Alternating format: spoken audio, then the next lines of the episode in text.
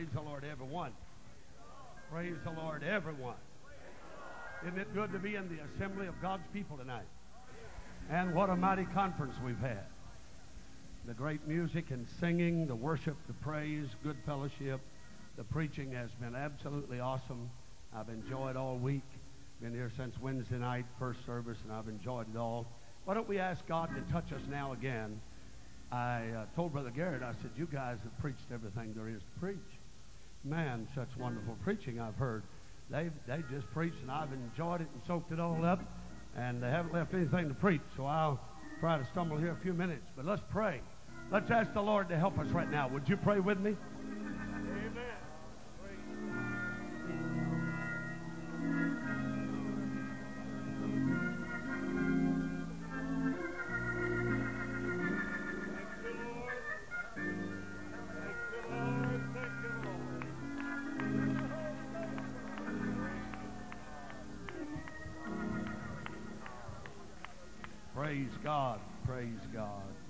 Remain standing for just a moment, it is a joy and delight to be back in Ark Conference this year and to um, steering committee, Brother David Chatwell, Brother Guy Godwin, Brother Terry Harmon, Brother Renfro, Brother Schweitzer, all wonderful men of God that I love and appreciate.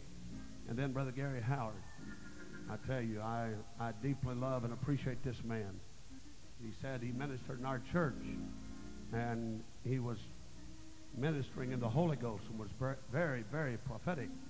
And the Spirit of the Lord moved, and God did some marvelous things while he was there. And I deeply appreciate his coming. He, he turned our church around. It was a marvelous meeting, and I appreciate these men so much. It's been a joy to come to Ark Conference several times and just enjoy the presence of God. Wednesday night, Brother Copeland started off. My goodness, wasn't that a message? Set the set the tenor, set the tone for the conference, and um, then Brother Heiler, and also Brother Bass, and Brother Garrett.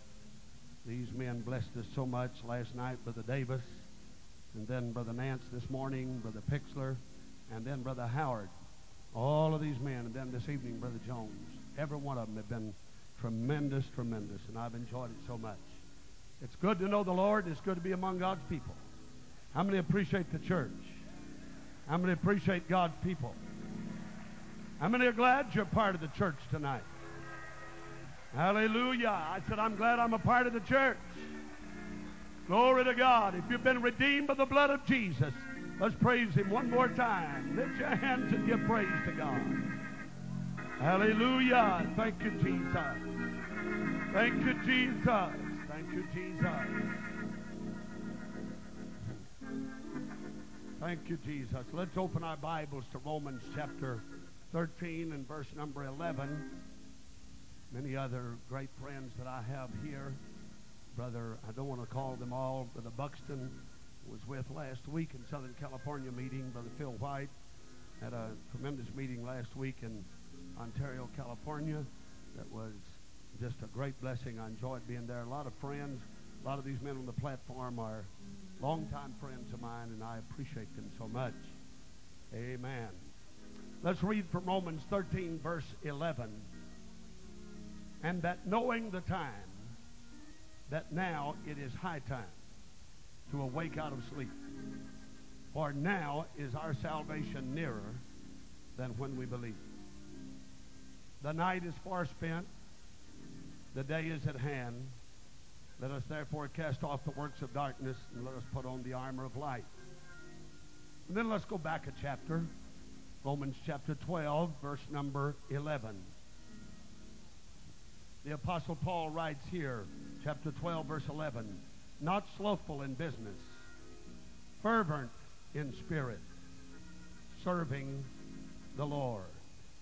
And then the final verse I want to read is in Proverbs chapter 10, and uh, I believe it's verse number 5 that I want to read. Proverbs chapter 10 and verse number 5. He that gathereth in summer is a wise son, but he that sleepeth in harvest is a son that causeth shame. Now, I want to talk to you out of my heart for a little while tonight. I had left home, and naturally for weeks I knew I was scheduled to be here, and I'd prayed and asked God, got some thoughts in my mind, and so on. But I will admit to you that Wednesday, coming over here on the plane, I got to reading and studying. Wasn't anybody sitting in the seat by me, so I just kind of took a couple of pages and took my Bible and just started reading a little while. And I felt very impressed of the Holy Ghost to preach what I'm going to preach tonight. And so from these passages of Scripture, knowing the time that now it's high time to awake out of sleep, for now is our salvation nearer than when we believe. I'd like to talk to you on the subject tonight, the missing element of desperation.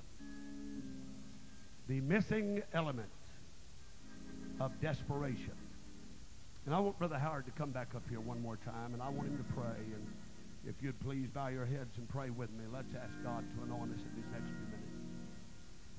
Join me in prayer right now. Lord Jesus, we come to you right now at this crucial moment. We ask, God, that you would open a channel of utterance tonight. That you would speak to us once again through your servant. That we would open our hearts to hear and receive the word of the Lord. Let a special anointing rest upon Brother Godair tonight. Oh God, let that anointing flow down upon his head and down his garments, even around the border of his garments. Let the Spirit of Almighty God move and work in a free way in this service tonight. We give this service to you, and we give you all the glory and honor in Jesus' name. And everybody say amen. Amen. Thank you for standing, and you may be seated. God bless you tonight. The church that we're a part of this evening is a wonderful church. The church that we're a part of is a glorious church. In the month of February of 1956, I had the privilege to be baptized in Jesus' name and receive the gift of the Holy Ghost as a as a teenager. That's been last month. That's been 45 years.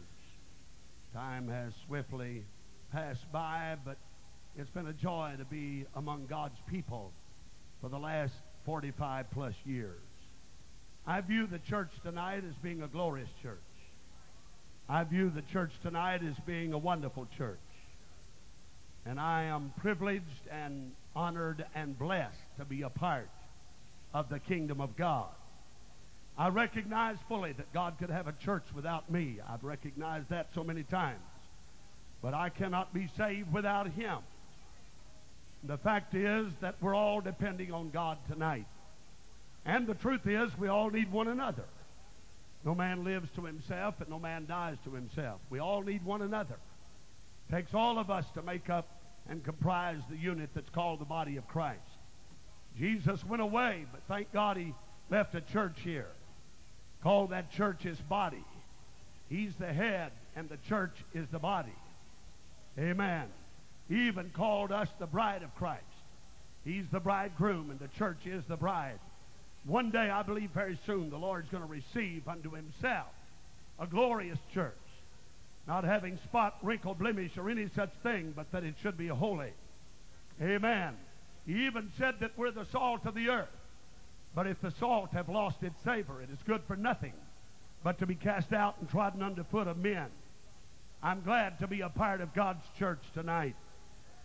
And uh, you may view it from your viewpoint or standpoint sometime, and you may say the church is not everything that it ought to be, and perhaps it never will be.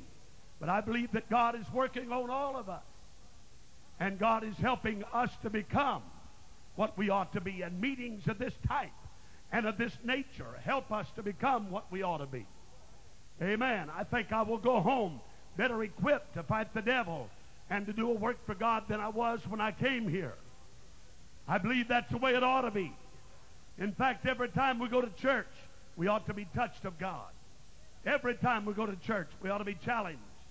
Every time we go to church, there ought to be some changes in our life for the good. I believe that God is trying to draw us close to Him. And He said, Draw nigh to God, and He'll draw nigh to you. Cleanse your hands, you sinners, and purify your hearts, you double minded. So the church tonight's a wonderful church. It may be a little bit out of shape. Amen. It may have bulges and bunions in all the wrong places. Praise God. But I still love the church tonight. I said, I still love the church tonight. And sometimes we can be so involved in the battle, and it is a battle against the devil. I do not come here negative tonight. I come here to tell you that the church is in a fight, that the church is in a battle, and we can be so involved in the battle. And sometimes Satan can effectively, temporarily at least, blind our minds concerning the ultimate victory that awaits God's people. I'm here to tell you tonight that the church is not destined for defeat. I said the church is not destined for defeat. This church is, is destined for victory. Jesus said, Upon this rock I will build my church, and the gates of hell shall not prevail against it. Praise God. The church will prevail. The church will make it. God will have a people. I said, God will have a people. You rest your mind tonight, my friend, that if Jesus comes tonight, he'll have a church. If he comes tomorrow, he'll have a church. If he comes next week, he'll have a church. My God's got a church on the face of this earth, and he's got a church that's in the ground tonight that's waiting for the sounding of the trumpet. Praise God. And when the trumpet sounds, the dead in Christ shall rise. And we which are alive and remain shall be caught up together with them to meet the, them in the air. And so shall we ever be with the Lord. Praise God, we've got a comfort. Praise God, we've got a hope. Thank God, we've got a confidence that he that shall come will come and we'll be caught up to meet him. Let's clap our hands to the Lord tonight. Hallelujah. Somebody shout, Praise the Lord. You may be seated, but sometimes we can become so close to the battle and so very, very involved that Satan can blind our minds and make us think that uh, no one's going to be saved. In all of my 39 years of pastoring, it will be next month. I've been trying to pastor 39 years. There's times I submit to you that I've been weary in well doing. I haven't backslidden. I haven't gone back in the world. I have no desire for the world. When God brought me out of sin, I lost my desire for the world. I lost my desire for sin. But there are times, let's be honest tonight, my friend, whether you're a preacher or a layman, there's times you get weary in well doing. But Paul said in Galatians 6, Be not weary in well doing, for in due season we shall reap if we faint not. In due season we shall reap if we faint not. The church is going to make it. Hallelujah. I said the church is going to make it. Hallelujah. And you know what I realized tonight?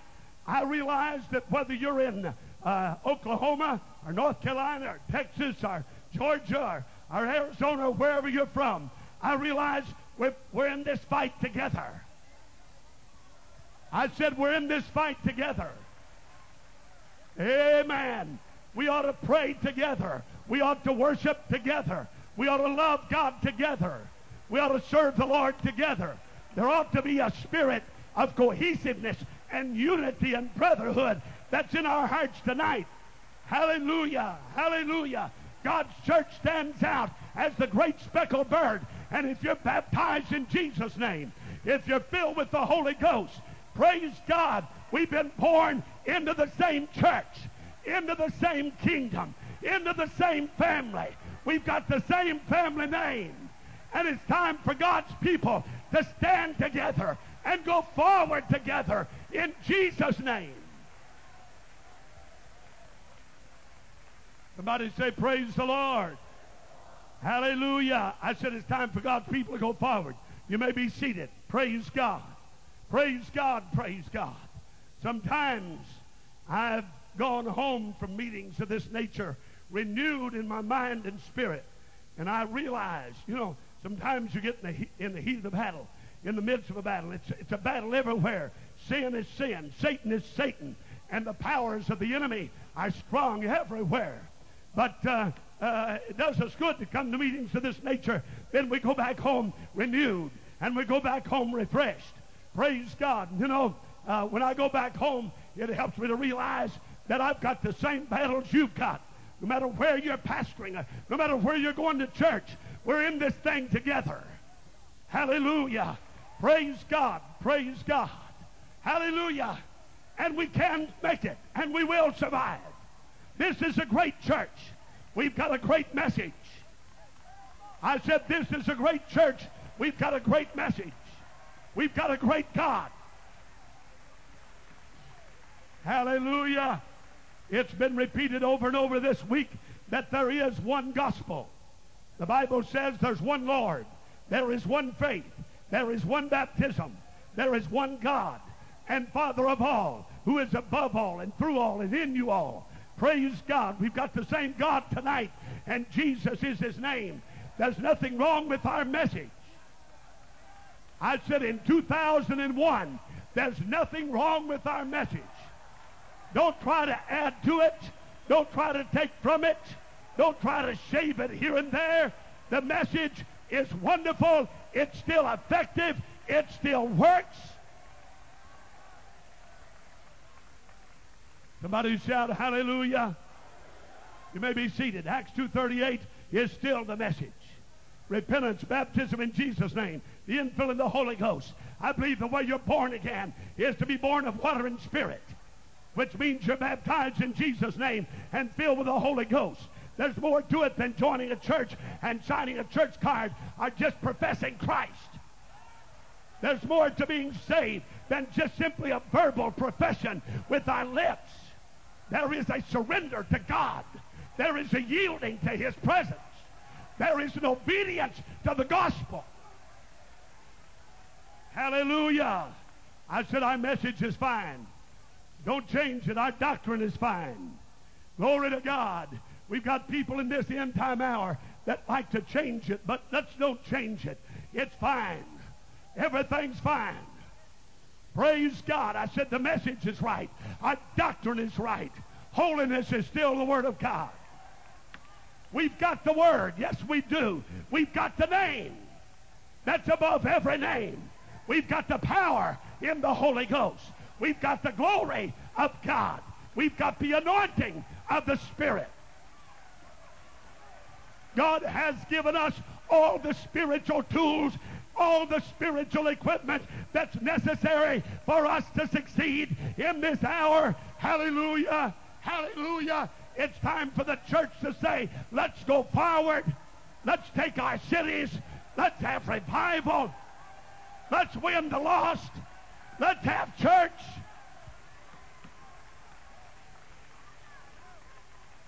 Hallelujah. I believe it's time to have church like we never had church. They say what used to they shouted. Used to they ran the aisles. In the past they talked in tongues. In the past we had the gifts of the Spirit. In the past, I'm telling you, friend, it's time for this present day apostolic church to come out of the past and into the present. We still speak in tongues. We still clap our hands. We still sing and shout. We still have the gifts of the Spirit. We still have the power of God we still have the anointing that breaks the yoke. People are constantly being set free from alcohol and drugs and immorality and sin of every nature. There's still power in the gospel. It still works.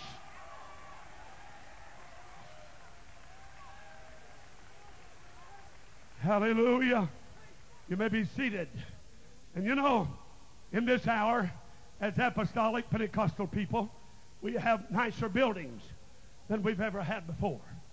When I was a boy, Brother Schweitzer, I didn't, I didn't ever go to a meeting in a building like this. I've worshiped in, in storefronts, in schoolhouses, in tent meetings.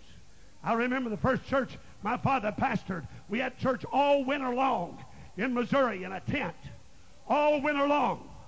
And it was cold winters. Seemed like to me the winters were colder then than they are now and there was a little old stove sitting over there. It would never have passed any kind of regulations, but we lived out in the country. Wasn't anybody there to tell us what to do. But we had church all winter long in a tent. And you know what? People got baptized in, in the river right behind where that tent was. They broke the ice. They baptized them in Jesus' name. Hallelujah. I submit to you tonight, ladies and gentlemen, we still need that same power and that same glory. We don't have to go back to a tent or a brush arbor or a storefront. Bless God, we can have it right here in this sanctuary, in this auditorium tonight. You believe that? Praise the Lord with me.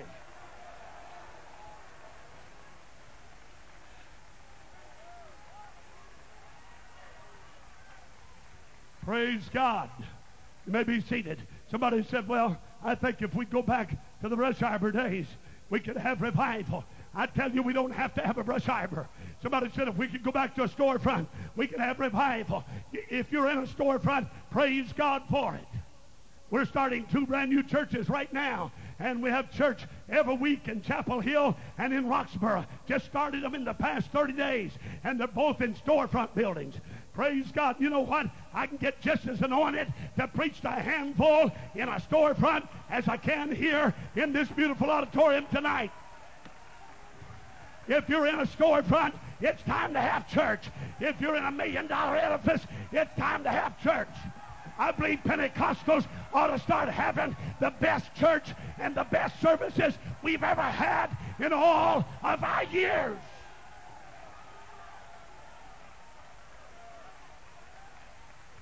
Hallelujah. Praise God, praise God. I'm going to tell you something. There's no charismatic going to outshout me.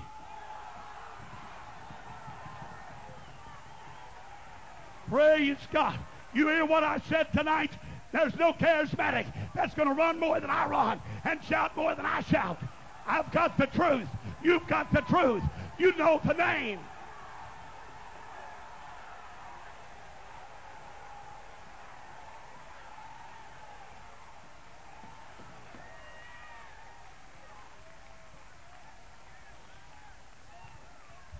Hallelujah. You may be seated. There's folks that come into some of our apostolic churches, and I'm just going to be brutally honest tonight. Some of our churches are dead.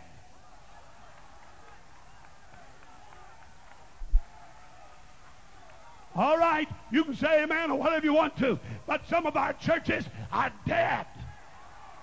There's no life. And then you wondered why you're not having revival. Bless God, get some fire in the pulpit. Get some fire in the pews.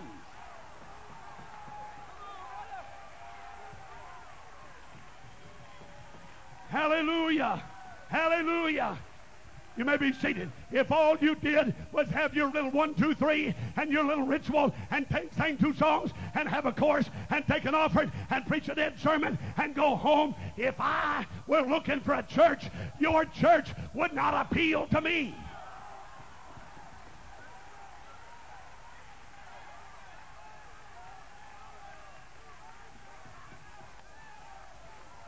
I said your church wouldn't appeal to me. It's time for every preacher to have a revival.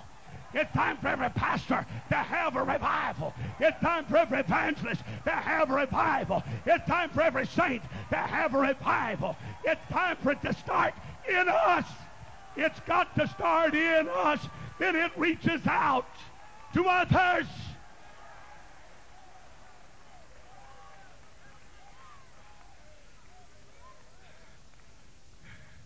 You may be seated. I said revival begins in us.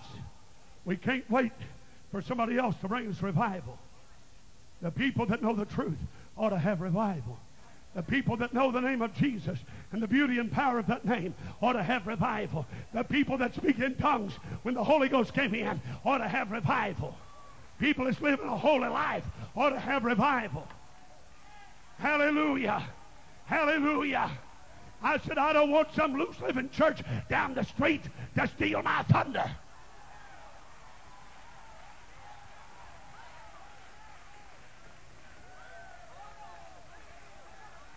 Praise God, praise God, praise God. You may be seated. We've got the properties, the best we've ever had. We've got better buildings than we've ever had. We've got nicer edifices to worship in than we ever have. We've got softer seats than we've ever had. We've got thicker carpet than we've ever had. But oh, let me tell you that as I view it tonight in the general apostolic Pentecostal movement, there is one element that's missing. Hallelujah. I'm not saying everywhere, but I'm saying in a general sense, there's something that's missing tonight. And that missing ingredient is desperation.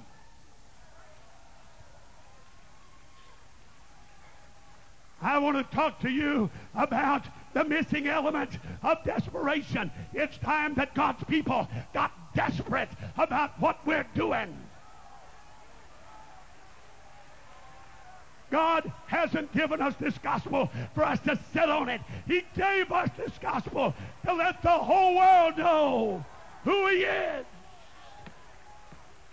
It's time for the Pentecostals to get desperate. The apostolic church has got to get a measure of desperation or we'll never be effective in reaching our world.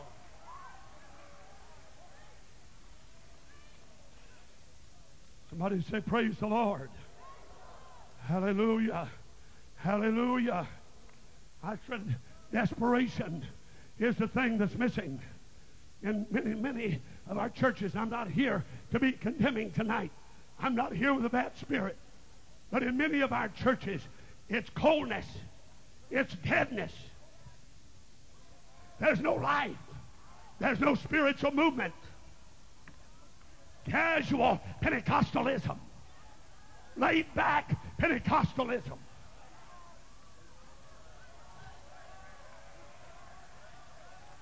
lukewarm Pentecostalism.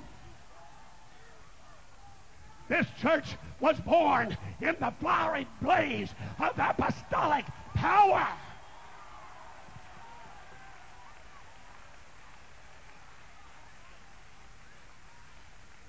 Hallelujah. Maybe seated. Uh, a couple of years ago, I was preaching the night services in a camp meeting, and uh, there was uh, somewhere between uh, the North Pole to South Pole. And uh, uh, I was preaching, and there was about a third of the congregation, about a third of them up toward the front. They'd come to the altar every night. There's about 2,000 people there.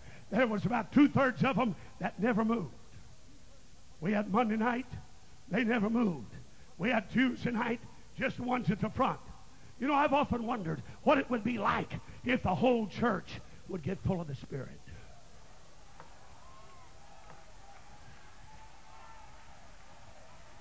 Every church has got a few shouters. Hey, when somebody gives a message in tongues in your church, you don't need to have it already figured out who it's going to be.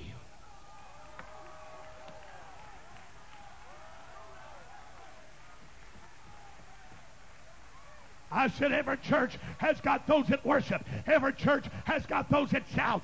Every church has got those that praise the Lord. But we've also got a certain number that don't move for nothing.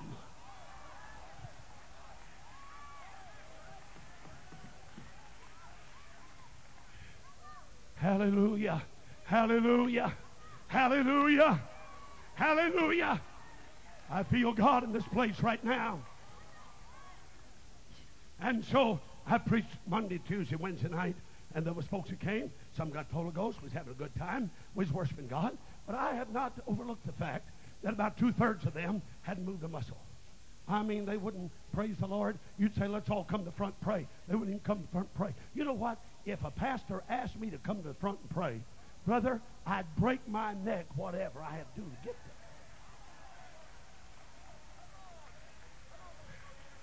If somebody asks me to clap my hands, long as I can, I'm going to clap my hands. If somebody says, lift your hands, I'm going to lift them. Somebody says, say praise the Lord, I'm going to say praise the Lord. What's wrong with obedience?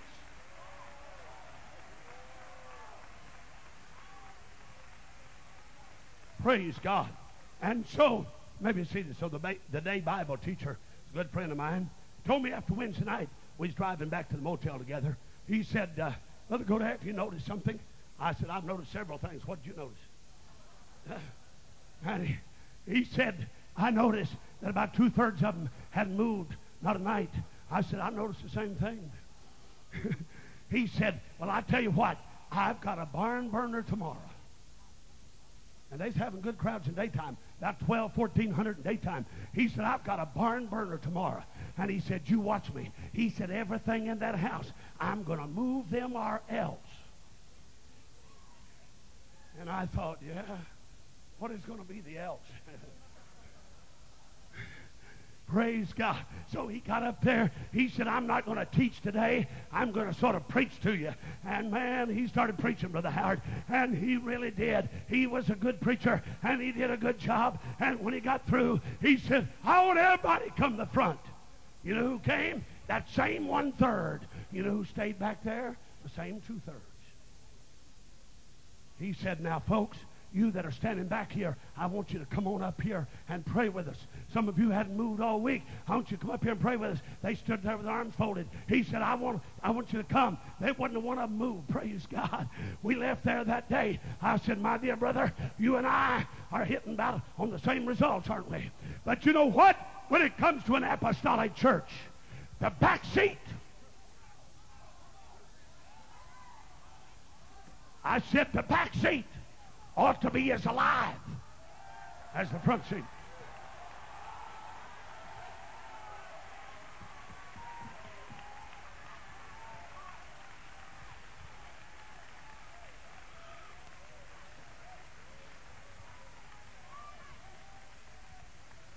In our church at home, you may be seated. In our church at home, I have a balcony, and I got a rule: you can't sit in that balcony over one time a week. Praise God. Let's rotate it. I don't want the same people hiding out in that balcony. Praise God. I want you to get down here on the main floor where I can preach to you. I want to be able to look at you eyeball to eyeball. Praise God. I said, we've got the truth, we've got the gospel, we've got the name, we've got the power, we've got the word, we've got the buildings, we've got the property, we've got the music, we've got the singing, we've got everything but desperation. We need God to give us a Holy Spirit of desperation that says, I've got to be a part of apostolic revival in this hour.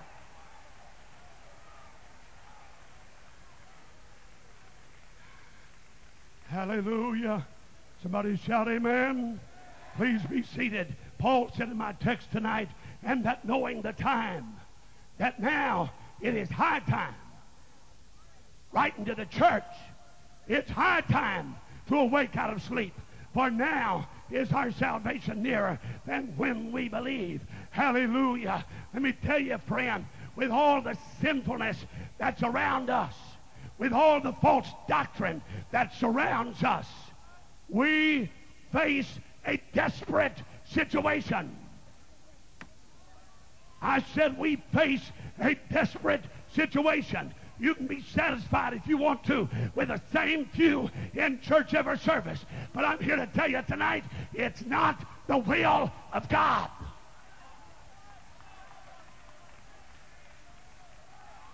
Hallelujah. I said, I lost some of you right then. I said, it's God's will for His church to grow. It's God's will for us to reach out. It's God's will for us to be evangelistic. It's God's will for us to affect our city. It's God's will for us to impact our generation. If we don't, Pentecost is a dying breed. But I tell you, this is not a dying breed. This is a healthy church. Clap your hands with me. Hallelujah. Hallelujah. Praise God. Somebody say, Praise the Lord. You may be seated. Hallelujah. Our world is in trouble tonight. Our world's in a mess tonight. We've got problems everywhere. Sin everywhere you look. Sin is ravaging almost every family. There's not hardly a family here tonight that's not touched directly or indirectly by the wicked effects of sin. Our world is in trouble. And I submit tonight that the only answer for a sin sick world is a red hot Jesus' name. Apostolic, one God, holy living church.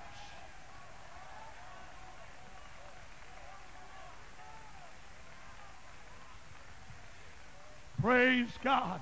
Praise God. Somebody shout hallelujah. You may be seated. I said the only answer is a red hot church. It's time for the church to lay aside our lackadaisical spirit, our blase spirit, our laid back spirit. It's time for us to get concerned. Come on, apostolics. It's time for us to get a burden for souls like we never had before in all of our life.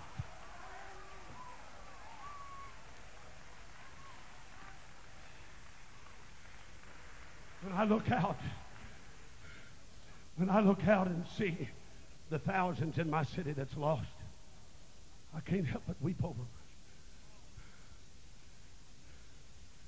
You said it right, Brother Copeland. We need a ministry of tears. When I see the thousands in my city, in the city limits of my town, there's 175,000 people. In the immediate area, there's 250,000. Eight miles from me is Chapel Hill, and there's College Town, 50,000 people. We just started a church there. 50,000 people, 26,000 students. And then three miles from our church is Duke University, and they've got 12,000 students.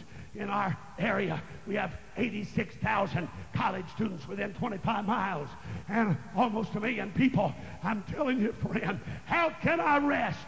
How can I be laid back? I'm telling you, Paul said, I'm willing to spend and be spent for the gospel's sake. If every man and woman and young person here would become a personal evangelist, if everybody that's got the Holy Ghost would become an evangelist, if everybody would get on fire for God and say, I've got to do something for God, we can affect our community.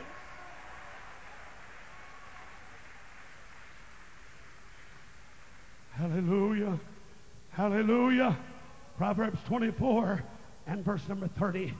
I went by the field of the slothful and by the vineyard of the man void of understanding. And lo, it was all grown over with thorns, and nettles had covered the face thereof, and the stone wall thereof was broken down. Then I saw and considered it well. Look at what he said. I looked upon it and received instruction. Yet a little sleep, a little slumber, and a little folding of the hands to sleep. God help us tonight. How can we rest when a world's going to hell? How can we take it easy when our world's going to hell? How can I be unconcerned? How can I say I've got a pretty good church and they're taking care of me and that's all I'm looking for? Listen, God didn't just call me to get a self-supporting church. He called me to reach the lost. Hallelujah. Hallelujah. Somebody shout amen. In Proverbs chapter 6 and verse 4, he said, Give not sleep to thine eyes, nor slumber to thine eyelids. Deliver thyself as a roe from the hand of the hunter, and as a bird from the hand of the fowler. Go to the ant, thou sluggard, consider her ways and be wise, which have no guide, overseer, ruler, provided for meat in the summer, gathereth for food in the harvest. How long wilt thou sleep, O sluggard? When wilt thou rise? out of thy sleep. Yet a little sleep, a little slumber, and a little folding of the hands to sleep. I believe God's saying to the apostolic church tonight, I've given you everything. I've given you everything. I've blessed you abundantly. And my friend, He has blessed us abundantly. Now it's time for us to take those blessings, not just to receive them unto ourselves and hold them in, but to begin to bless our world. Hallelujah. Hallelujah. The fields are white. They are ready to harvest. The harvest is white. The labors are few. And the prayer request of Jesus Christ is that you would pray the Lord of the harvest that he would send forth laborers into his harvest. What did Acts 1 and 8 say? But you shall receive power after that the Holy Ghost has come, and you shall be witness if unto me. If I read that right, my friend, every man, woman, young person that's got the Holy Ghost is supposed to be a witness for Jesus Christ.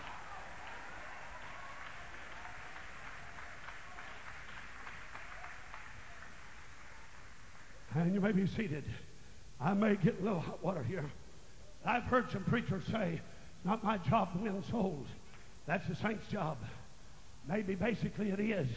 But I'm going to tell you, it helps a whole lot when the pastor rolls up his sleeve, bless God, and says, I've got to win soul to Jesus Christ. I said it helps when a pastor gets a home Bible study charge and starts teaching somebody a home Bible study. Praise God. Hallelujah. It helps when a pastor goes out and knocks a few doors. Hear me tonight, brother preacher. It would help all of us to go out and knock a few doors and talk to some people one on one, unsaved people. I'm going to tell you what it'll do. It'll create within you a great burden for souls. Oh God, rekindle the fires of revival and let it begin in the pulpit. Let it begin in the saved. Let it begin with us.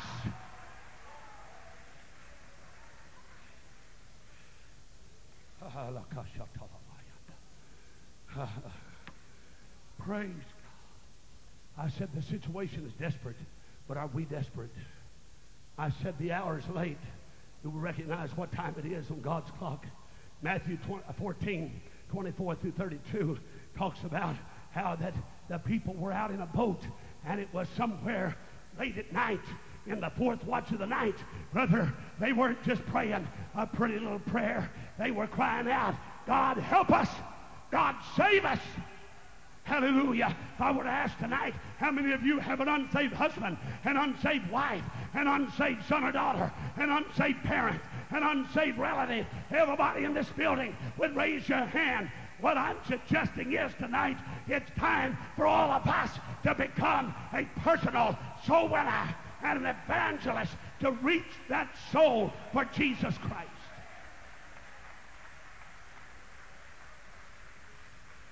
Hallelujah. You say, Brother Godair, I'm not going to compromise. Neither am I. I didn't know you had to compromise to reach the lost. Praise God. We're not going to change our message. I said, we're not going to change our doctrine. We're not going to change who we are. We just need to get desperate. We need a spirit of holy boldness to come upon us, a spirit of desperation. They say that most people that are brought to our churches are brought by people that have had the Holy Ghost six months or less. What an indictment that is against you and me that have had the Holy Ghost for years. I'm preaching tonight to some veterans in Pentecost that you love your church, you love your, your pastor, you pay your tithes, you give in the offerings, you support missions, you look holy. But how long has it been since you prayed for a lost soul? And how long has it been since you wept and said, God, I've got to reach a soul before it's too late. Hallelujah. Hallelujah. Hear this old preacher tonight.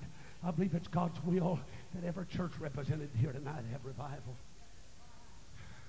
I don't believe it's God's will that any parish, you say, we're not going to reach everybody. You're exactly right, but we ought to be trying. Hallelujah. We ought to be reaching our community to the best of our ability and give them a chance. Praise God. What about putting up a billboard somewhere? What about passing out cards? Praise God. Where are your ushers at? Huh? I said they can't tear up your building. Where are your ushers at?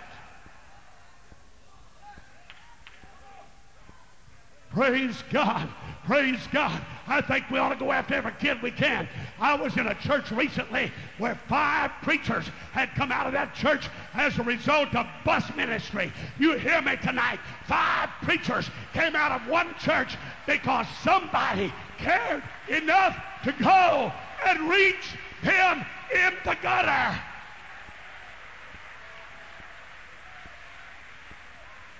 I'm talking about desperation. You may be seated. I'm talking about a woman that walks into our church about two months ago, never been in Pentecost in her life. Come to find out, she was a streetwalker. She was a prostitute. I didn't know that, but we baptized her. She got the Holy Ghost. She hasn't missed a service.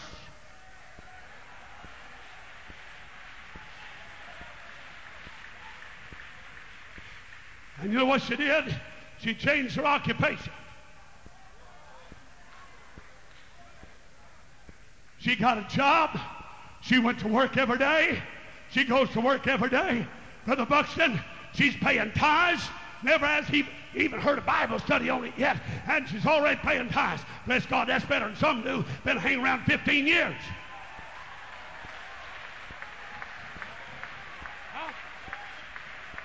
Praise God. You say, I don't want any prostitutes. Brother, I want to reach everybody I can. I want to reach the ones in the gutter. Go in the highways. Go in the byways. Go in the hedges and compel them to come in that my house may be filled.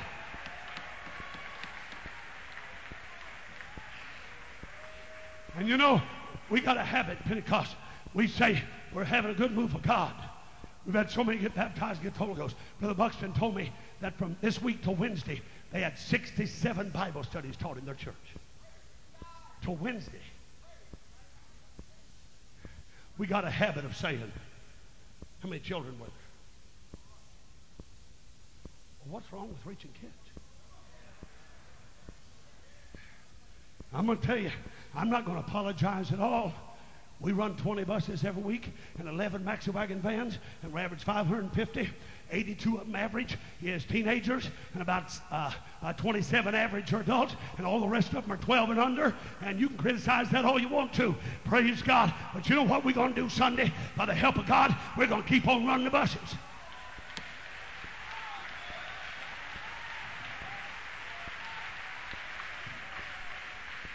Praise God.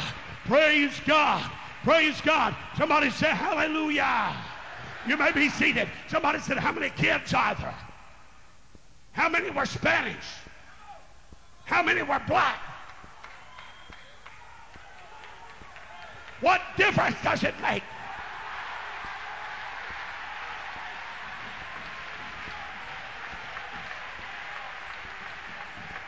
The last time I checked, God didn't care if you were white or black or red or yellow. You got a soul. You need to be saved.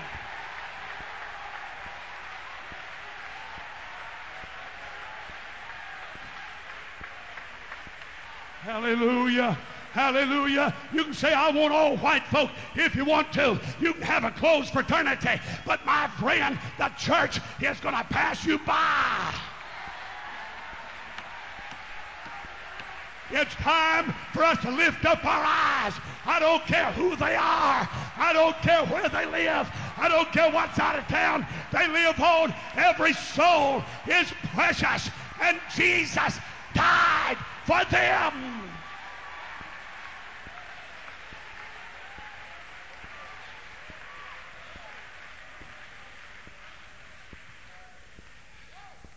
You may be seated. When I was 15 years old, I got the Holy Ghost. I never had a suit in my life. I never had a tie. I wore shoes that had holes in them. When I graduated from high school, I had to borrow a coat from a man who's now pastoring in Indiana. I borrowed a sport coat. Graduated from high school in. So I look halfway decent. But I'm glad one Monday night, 45 years ago, God got a hold of my heart. And God didn't say, What's the brand of your suit? What's the brand of your dress? What's the make of your shoes?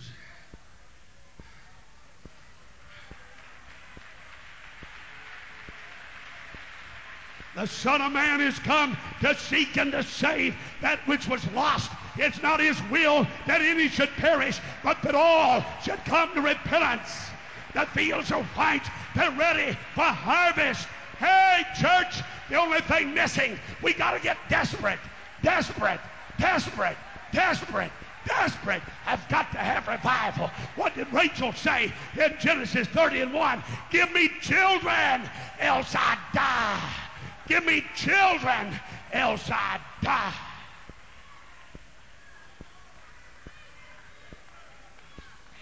If I perish, I'll perish. Give me children, else I die. Philip, where are you going? I'm leaving this citywide crusade. Where are you going? I don't know, but I'm going out in the desert country. How many people are you going to preach to? I'm going to preach to one man. Just one. Just one. Just one. Yeah, I'll go preach to just one. I'll go in and sit down at the kitchen table and teach just one. I'll teach a man and his wife. I'll teach just one. Hallelujah. Macedonian call, Acts 16 and 9. We heard the call. We saw a vision in the night that says, Come over into Macedonia and help us. Wednesday night, I was not in Chapel Hill, but I talked to my wife, and she said, We've been going three weeks, starting on four. Brand new building, painted up, put some carpet on it, five blocks from Michael Jordan's restaurant. God gave us a good location. Uh, Wednesday night, uh, six new adults came in, and two of them said, I want a Bible study. One of them was a college professor from University of North Carolina. You say nobody wants God. That's not true.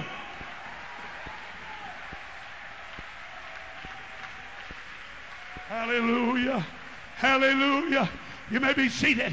And my wife told me on the phone yesterday that one lady came with tears after church Wednesday night and she said, Where have you all been? I've been waiting for years for the United Pentecostal Church to get here.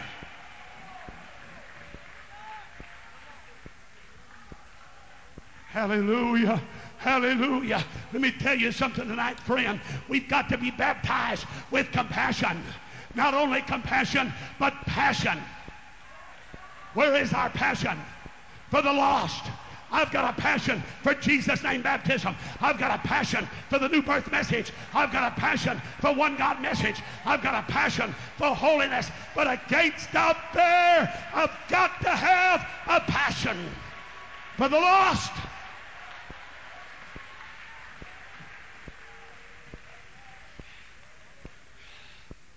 Oh, oh.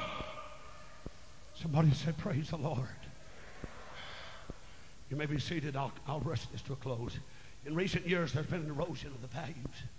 I believe that has made us a great nation. We're living to see in 2001 the sad case of vanishing values. I said, We're living to see the sad case of vanishing values. In our generation, there's no authority. Every man, as it was in Judges 17, did what was right in his own eyes. Hallelujah. It didn't say every man did what was wrong. It said he did what was right in his own eyes. That's where we are tonight.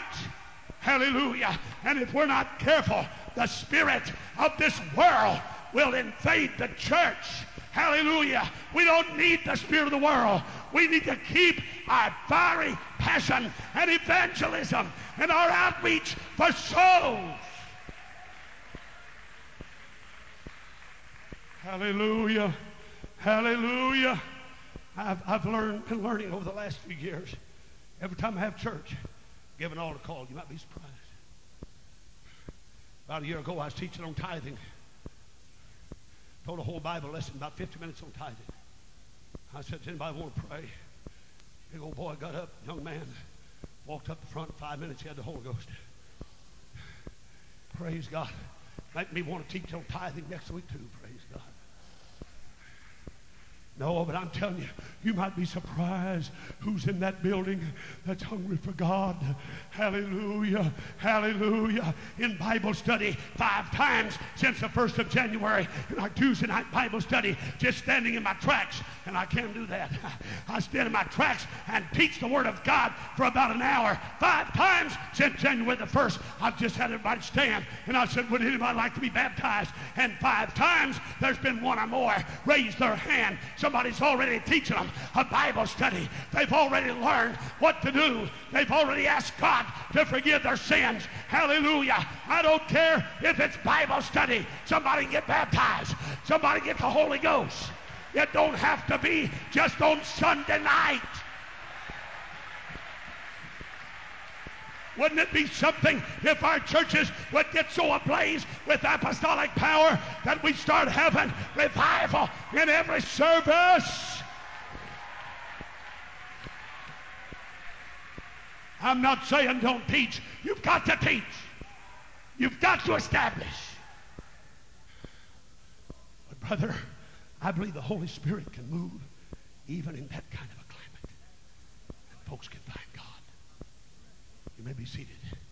U.S. News and World Report, which is not a Sun School quarterly, it's a secular magazine, and it had an article entitled, Where Are Our Values Gone? And I quote, Here's what it said, U.S. News World Report. Three out of four Americans think we're in a moral and spiritual decline. Two out of three in this country think that this nation is seriously off track. 84% have doubts about the former president's character.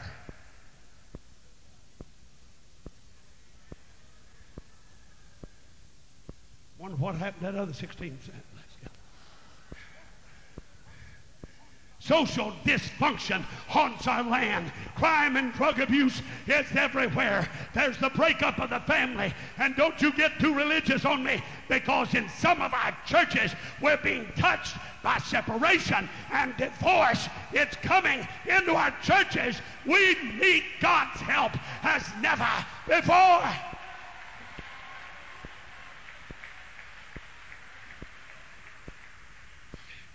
There is the disfigurement of public places by druggies and thugs and others, and we seem to have lost the balance between societal rights and individual freedoms. There's almost a daily confrontation with everybody that's in authority. Everybody that's in authority, there's a confrontation. It's the feminist against feminism. It's women against men. It's gays against homophobia. It's children against their parents. It's mothers against matrimony. They've even got a group that's called Mothers Against Matrimony. And uh, there's fathers against child support. There's church members against their pastor.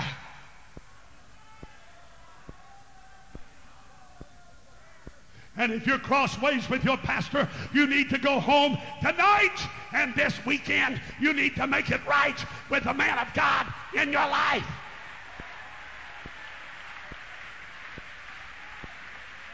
You say, I'll get a new pastor. That's not the answer. Get your heart right. Get right with the man of God. Pray through. Humble your heart.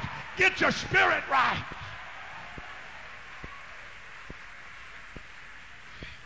They're students against the university. And instead of a culture for common good, there's been a culture of constant complaints. In our generation, everybody's a victim. The have nots claim to be victimized by the hands of the successful. Crime is sanctioned by the fact, whether it's real or imagined, that the criminal had an unhappy childhood. When he's just two years old, his mother let him push his oatmeal bowl off of the high chair tray. Now he's pushing his wife off of the Brooklyn Bridge. Gone, gone from this country is the spirit that's been admired for so many years. The spirit being industrious and, and being thrifty and, and entrepreneurship and self-discipline and commitment. My generation don't know much about commitment, but it's time that Pentecostals set the pace in commitment and dedication. Let's show this world what it ought to be like. Hey, husbands, love your wives. Hey, men, love your wives. Hey, ladies, love your husbands. Hey, children, obey your parents. You think that's antiquated? That's the Word of God.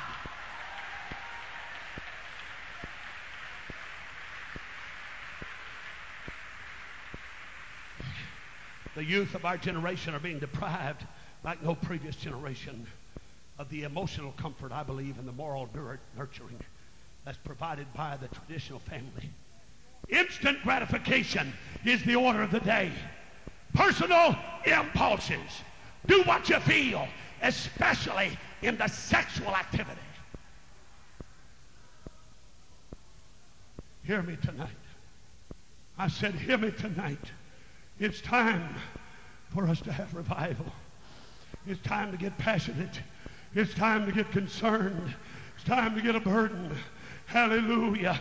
Our generation is constantly stimulated by popular music and by rock music and rap music and television and TV and music is honoring everything that America was taught to abhor. They're honoring violence and drugs and drinking and infidelity. It's time for the true church to stand up and say, bless God, we've got an answer.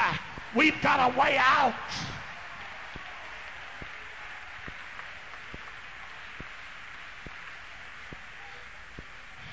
You may be seated. There was a preacher in California that wrote Christianity Today. He wrote to the editor of Christianity Today. And I quote verbatim. Here's what he said. Now listen carefully. A preacher of a large church in California. Here's what he said. I don't know of anything that has been done in the name of Jesus and under the banner of Christianity that has proven more destructive to human personality and hence counterproductive to the evangelism enterprise than the off crude, uncouth, unchristian strategy of attempting to make people aware of their lost and sinful condition. This preacher said to make people aware that they're a sinner and they need God, it's crude. He said it's uncouth and it's unchristian. Here's what he said, and I quote My number one role is I don't want to do anything to turn somebody off I want them to listen to my invitation. I want them to be open. Here's what he said. I want them to be open to accept Jesus Christ as their best friend. Now let me tell you something, ladies and gentlemen. We were all born in sin, shapen in iniquity. And before I needed a friend in Jesus, I needed a Savior in Jesus.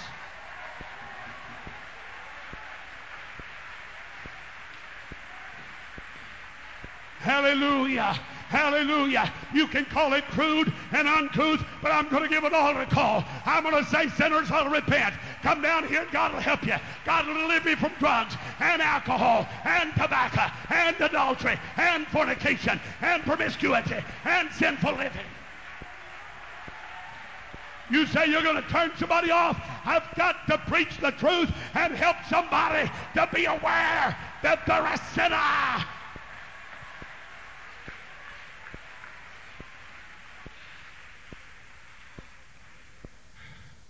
Here's what this preacher said. He said, My responsibility is to fill this auditorium. Brother Smith, I thought when I read that, I made a note right beside of it. And I made a note right beside of where he wrote. And I said, My responsibility is not to fill this auditorium, but to fill this pulpit.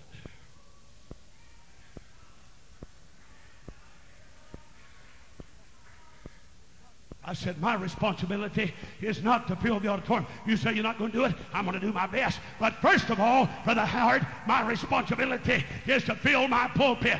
And I hope the people like it. But if they don't like it, I've got to preach on anyhow. I've got to pray on anyhow. It's time for the church to mobilize in fasting and in prayer and in evangelism and in outreach and in compassion and in burden. Let's go to the streets. Let's go to the lanes. Let's go to the highways. Let's go to the byways.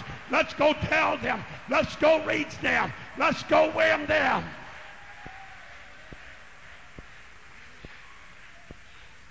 Would you musicians come and just get ready to play? Don't don't start in fully yet. Just get ready. Maybe seated. In the same Christianity Today magazine, not the same uh, uh, not the same issue, but a little later. In fact, last November, there was an article in Christianity Today, and it said there was a conference held recently, and it was called a feminist conference.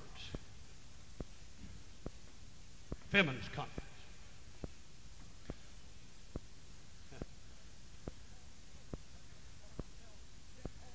And that's what it's called. It's held in St. Paul, Minnesota. The sponsors were churches. Presbyterian Church, I'm not being unkind. I'm stating facts as they were as I read them. Presbyterian Church gave $65,000 to promote this conference. It was also promoted by the United Methodist, United Church of Christ, Evangelical Lutheran, the American Baptist. All of them gave money.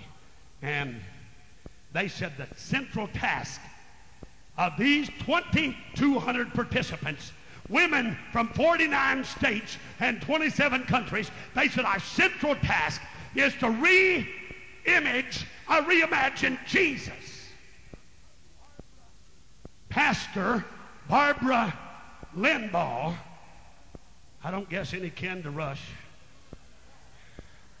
She drew an applause when she said on the last day of the conference, said, think about it, ladies. We've had three days of conference, and the name of Jesus has never been mentioned one time.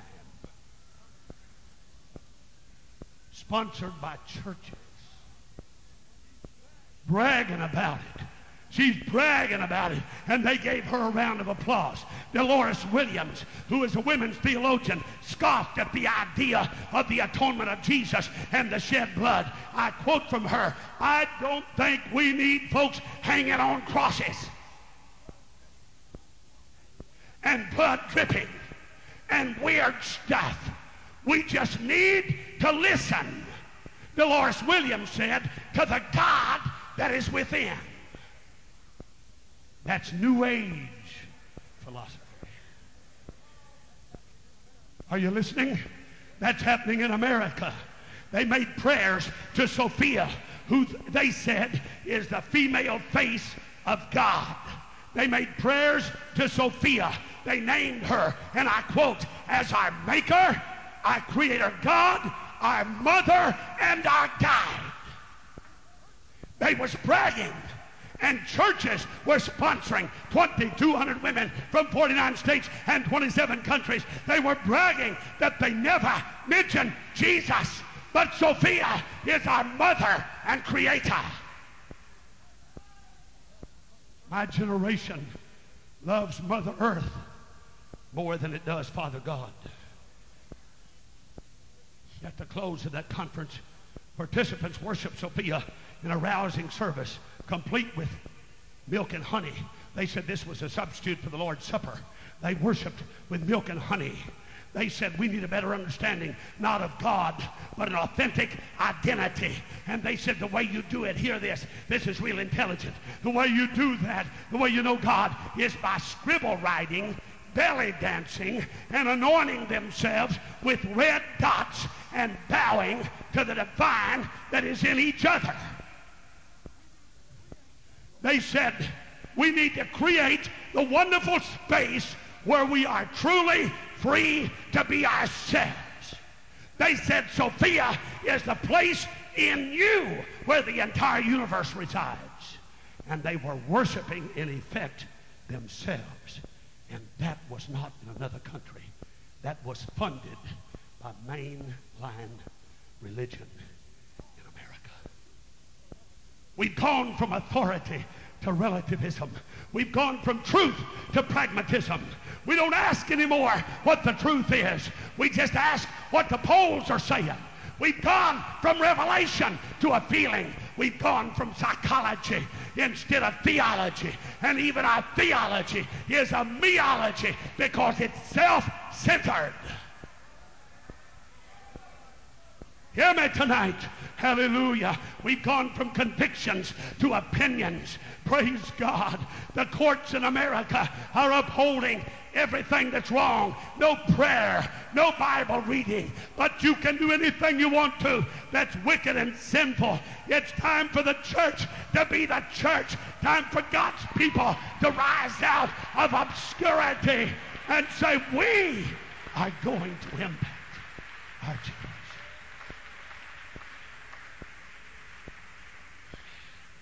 I wonder what would happen.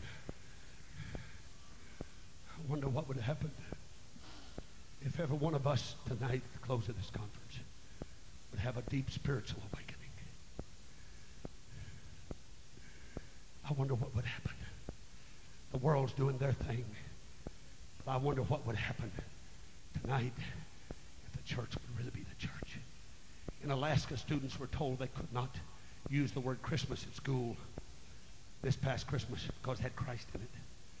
In several cities, in graduation, they cannot mention God. Yet the, the, House and Senate opens with prayer every day. When President Bush was inaugurated two months ago, or less than two months ago, there was prayers offered, and the ACLU found fault with a generic prayer by Franklin Graham, Billy Graham's son, because he said in Jesus' name, the ACLU said it has no place in our society. Let me tell you, friend, the name of Jesus has got first place in our society.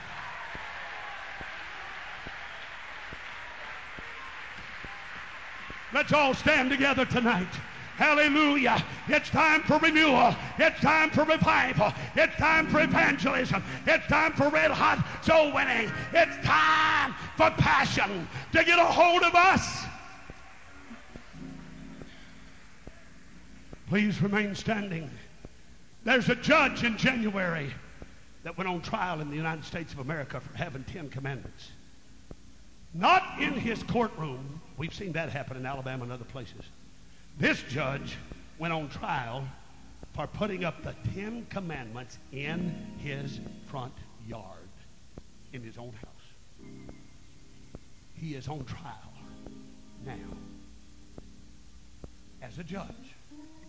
The ACLU says he has no right to put the Ten Commandments up in his own front yard of the house that he bought and paid for. The First Amendment does not discount religion. Hallelujah. If I remember something about it, it just says that no state can impose religion upon people. And our media has normalized everything that is abnormal and subnormal. And it's time for the church to step out of the shadows. It's time for the apostolic Jesus name, one God church, to step out of the shadows and say, We're going to be the church. We're going to be the church.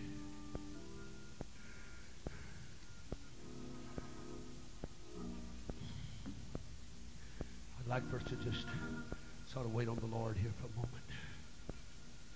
Let's let the Holy Ghost talk to us now. Hallelujah. Let's let God talk to us. My generation, the prophet said, cannot blush. Kids are watching in the living room adultery, fornication, homosexuality, profanity, and filth. What used to amaze us now amuses us. A generation that cannot blush. Sexual perversion has gone from sin, secondly, to a sickness, and now to a socially accepted practice. To be a virgin nowadays is laughed at and made fun of by our secular, God hating society. It's time for the church to step out of the shadows. It's time for the church to be the church. Oh, I wonder if there's a preacher, a preacher's wife. Wonder if there's a dear saint of God, and I'm not here to hurt or injure or condemn anyone. But I wonder if there's anybody here tonight say, I believe I could do more. I'm not saying you haven't done anything. I'm not here to imply that. But I wonder if there's somebody that would say, I believe I can do more than I've done to reach my generation. You see, dissatisfaction is the basis of progress. When we become dissatisfied, then God can stir us. When we become satisfied, we become obsolete. We need divine restlessness and divine discontentment to grip our spirits tonight. You say, Brother Godair, I don't believe in revivals. We've had revivals and they don't last. One of the critics of an old time preacher told him that. They said, I don't believe in revivals, they don't last. And his answer was, Neither does a bath. But we need one frequently. I don't know how you feel tonight. I want the church that I pastor to be revived, to have a sovereign move of the Holy Ghost.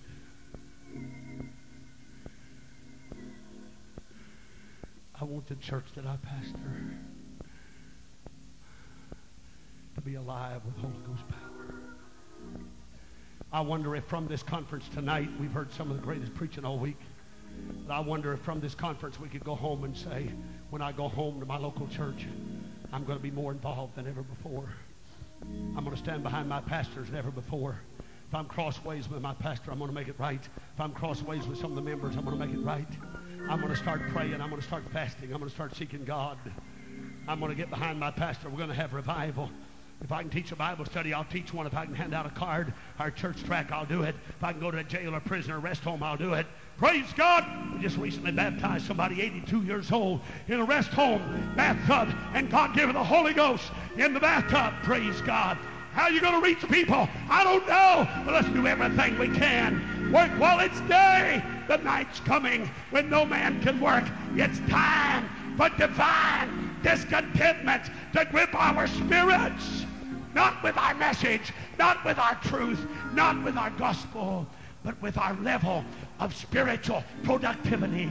It's time for the church to say, we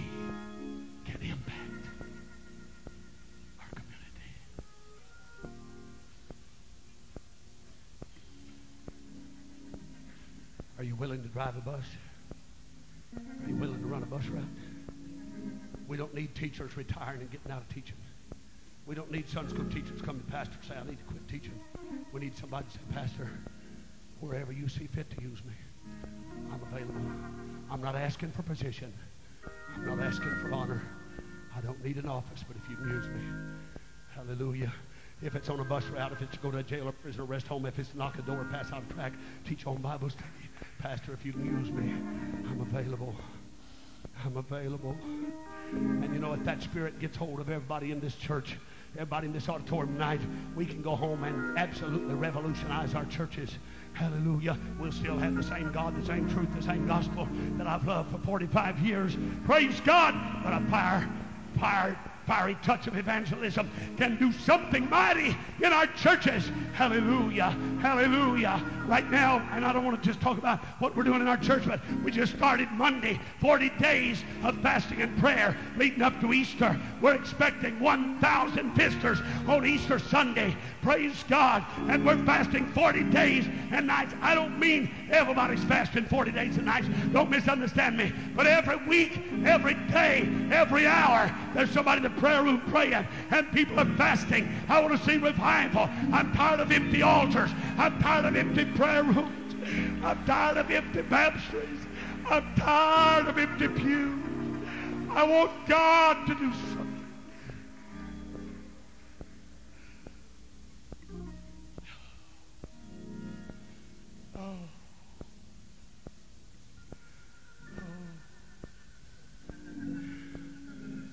That chorus. If you can use anything, you can use me. And while they sing it, if there's a man or a woman or a young person in this building that'll say, God, I'm not going to just come here and absorb this preaching, this teaching, and this fellowship and go home back to the same old, same old. But when I go back home, I'm going to go back changed in the power of the Holy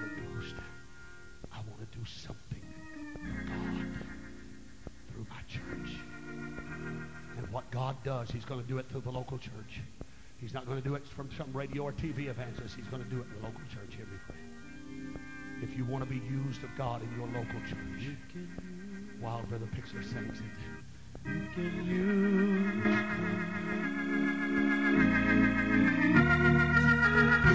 Take my hands, take my feet, what about it, men? touch What about it, ladies?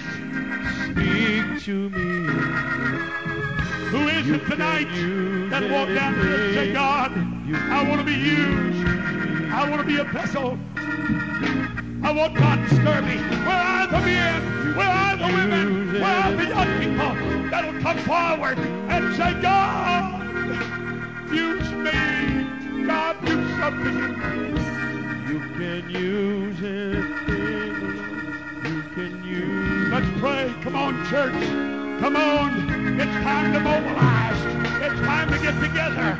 It's time for the whole church. Come on, men. Come on, ladies. Come on, young people. It's the whole church.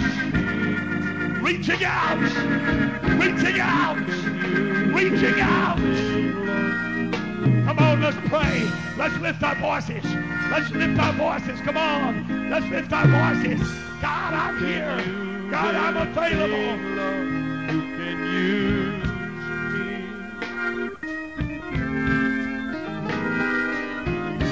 You can use anything, Lord. You can use. Come on, let's pray. Who's going to say, I'll teach a Bible study? I'll talk to somebody. I'll be a witness. I'll be a light. I'll be an example. I'll do something.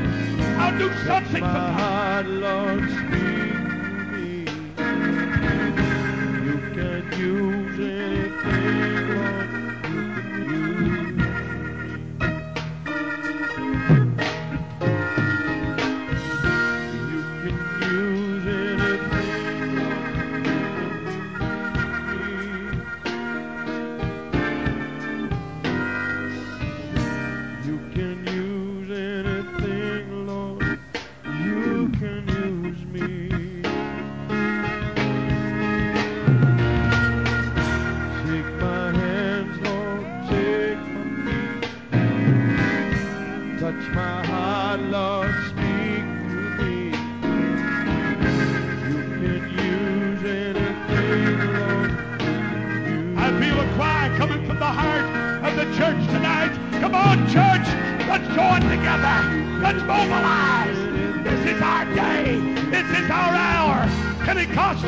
rise and shine.